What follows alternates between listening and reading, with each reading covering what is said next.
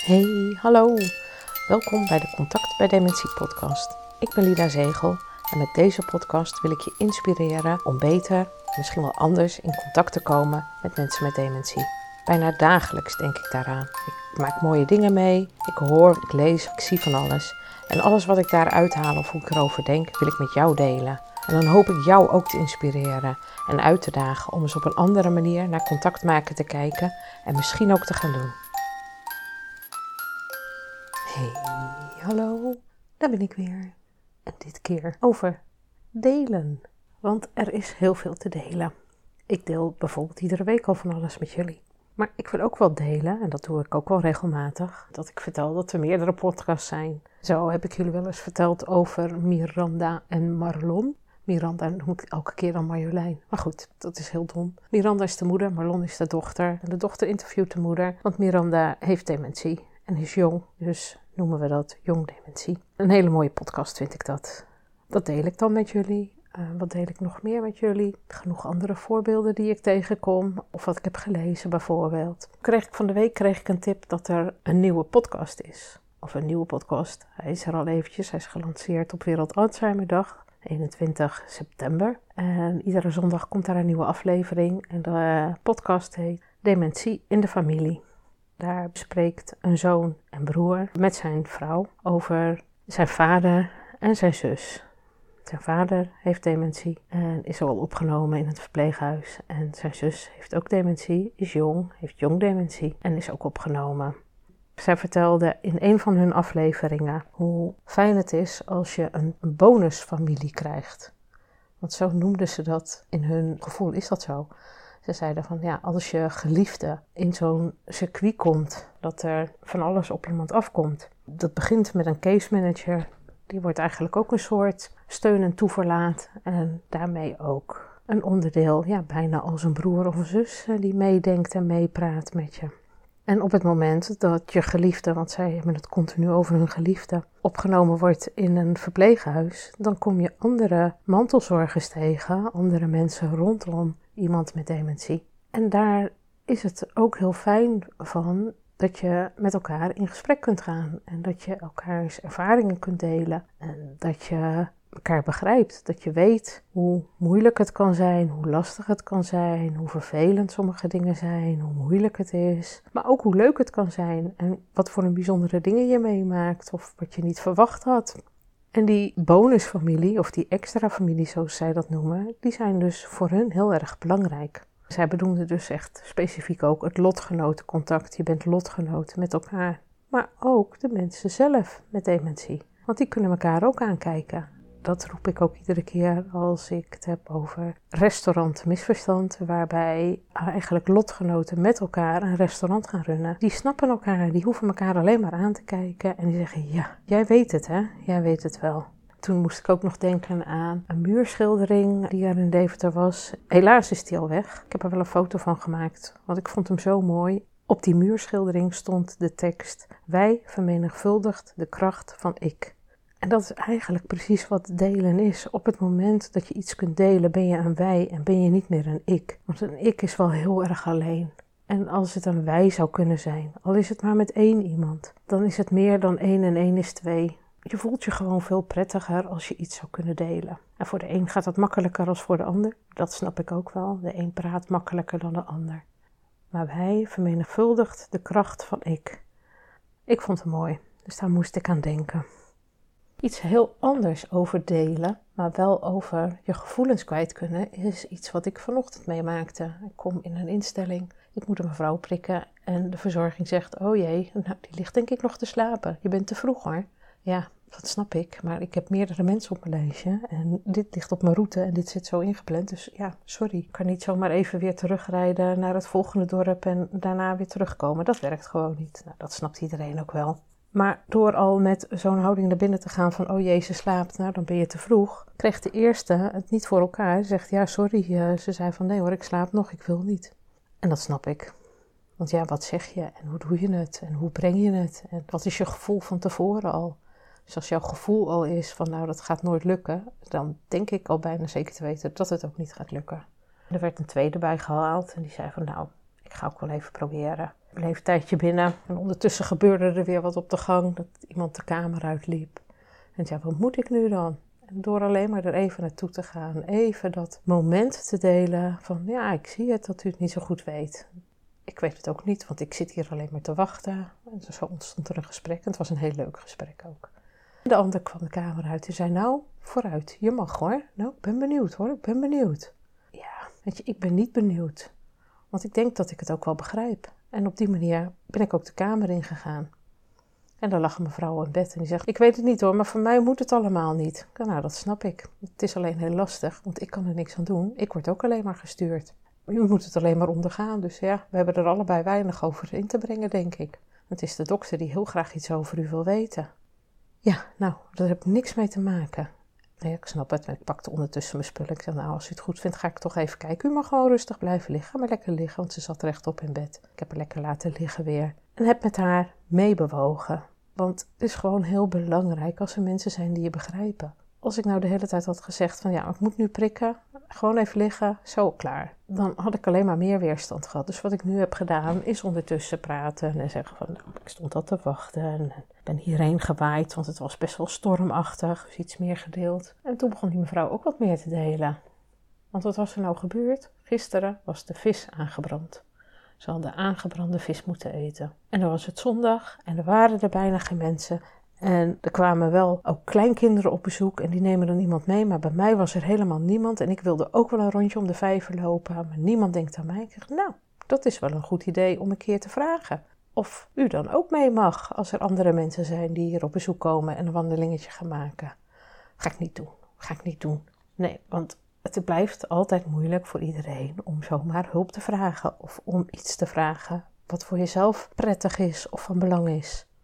We zeggen tegen iedereen: zeg gerust als je hulp nodig hebt hoor, want dan kom ik je helpen en geen probleem. En dan zeg je van ja, maar er wordt nooit wat gevraagd. Ik heb het een keer gehad met de buurvrouw waar ik dan met mee ging naar het ziekenhuis toen ze een periode had dat ze veel zieker was. En dat ze zei van ja, ik vind het eigenlijk zo vervelend om te vragen. Ik zeg nou, ik heb er geen probleem mee. Ik vind het alleen maar prettig dat ik je kan helpen. En ik heb nu vrij en ik heb het ingepland of het kan nu, want ik heb nu verder niks te doen. Dus geen enkel probleem. Ik ga gewoon met je mee. Was dat geen probleem? Maar zij vertelde toen ook hoe moeilijk het was om te vragen.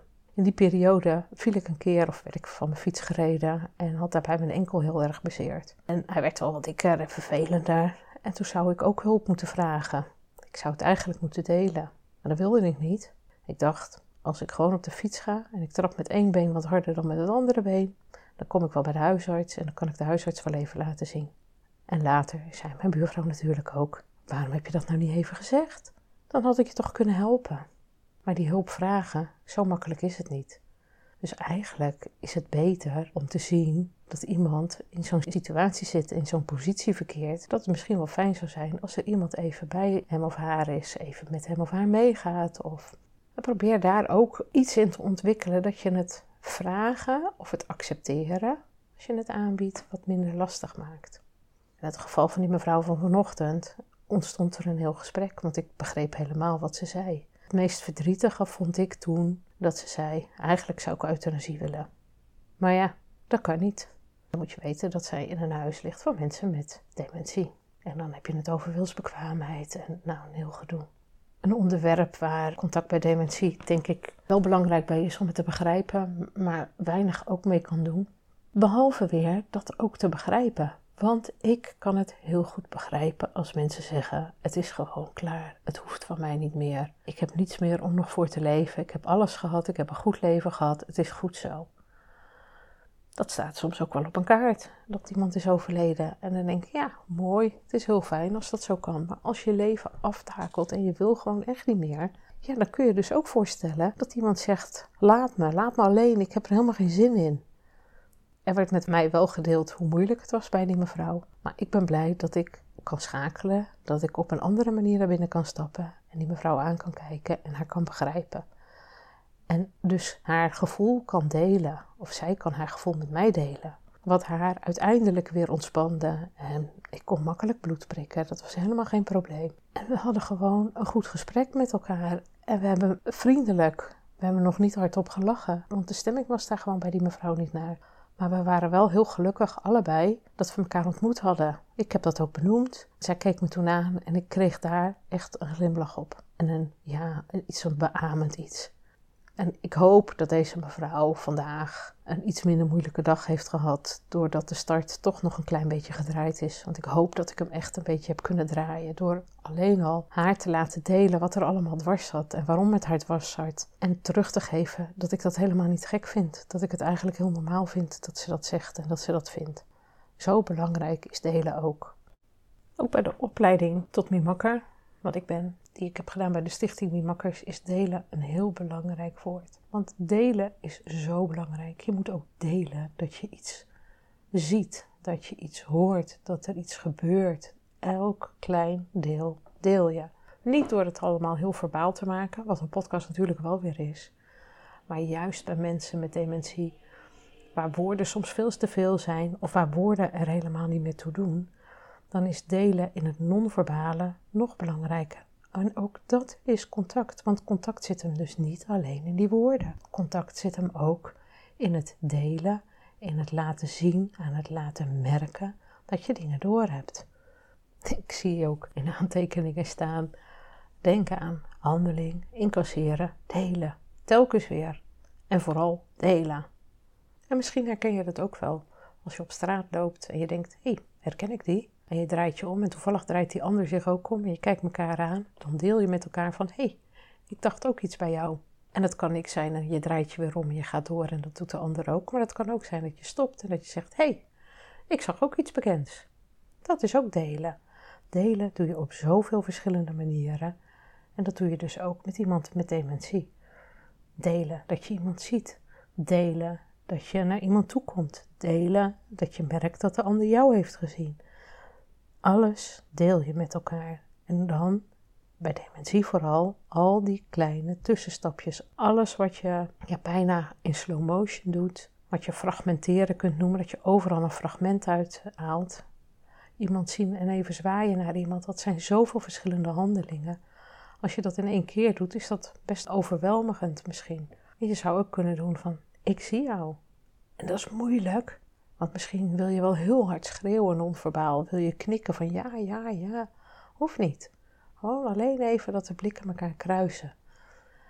En dan langzaam je hand opsteken. En als je je hand hebt opgestoken en je ziet dat die ander dat ook ziet, dat hij dat gedeeld heeft met jou, dan kun je gaan zwaaien. En als je ziet dat de ander dat weer door heeft, dan kun je de vervolgstap nemen. Maar het kan ook zijn dat die ander denkt: hé, hey, ik ga het nadoen hand omhoog en heen en weer. Ook dat is delen. Goed, delen is dus veel meer dan wat sommige mensen nog steeds communicatie noemen. Dat hoorde ik ook bij Dementie in de Familiepodcast. Dat er geen communicatie meer is. Maar communicatie is niet alleen verbale communicatie, is niet alleen woorden met elkaar delen. Communicatie is veel meer. Ik heb het jullie wel eens verteld hoe ik bij mensen soms in de ogen kijk. Maar ook het advies geven aan andere mensen. Kijk elkaar eens in de ogen. Kijk eens diep in de ogen van de ander. En je zal echt merken dat je dan heel wat anders ziet en heel wat anders voelt dan al die woorden. Al die woorden doen er dan helemaal niet toe. Ik snap ook wel dat dat moeilijk is en dat dat best ver van je bed is.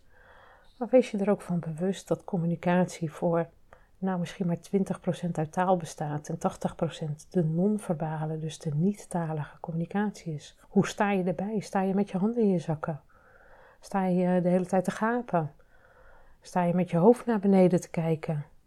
Heb je je armen over elkaar? Wat een behoorlijke gesloten houding kan zijn. Of sta je met open armen iemand op te wachten? Hele andere manieren om te laten merken, om te delen dus met die ander, hoe je naar die ander kijkt.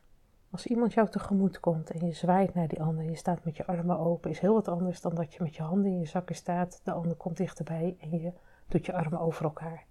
En stel je het omgekeerd eens voor dat het bij jou gebeurt. Hoe voel jij je als er iemand enthousiast naar jou zwaait en met zijn armen open staat om jou te ontvangen?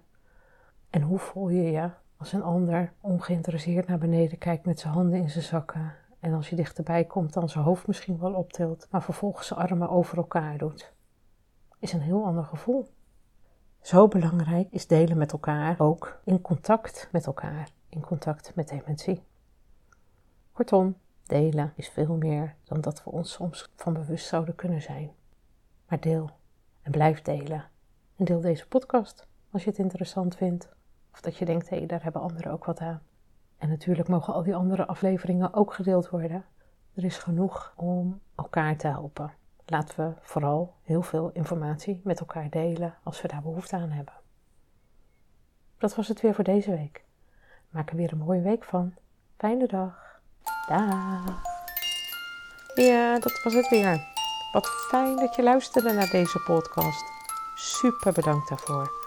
Want samen maken wij de kloof naar mensen met dementie minder groot.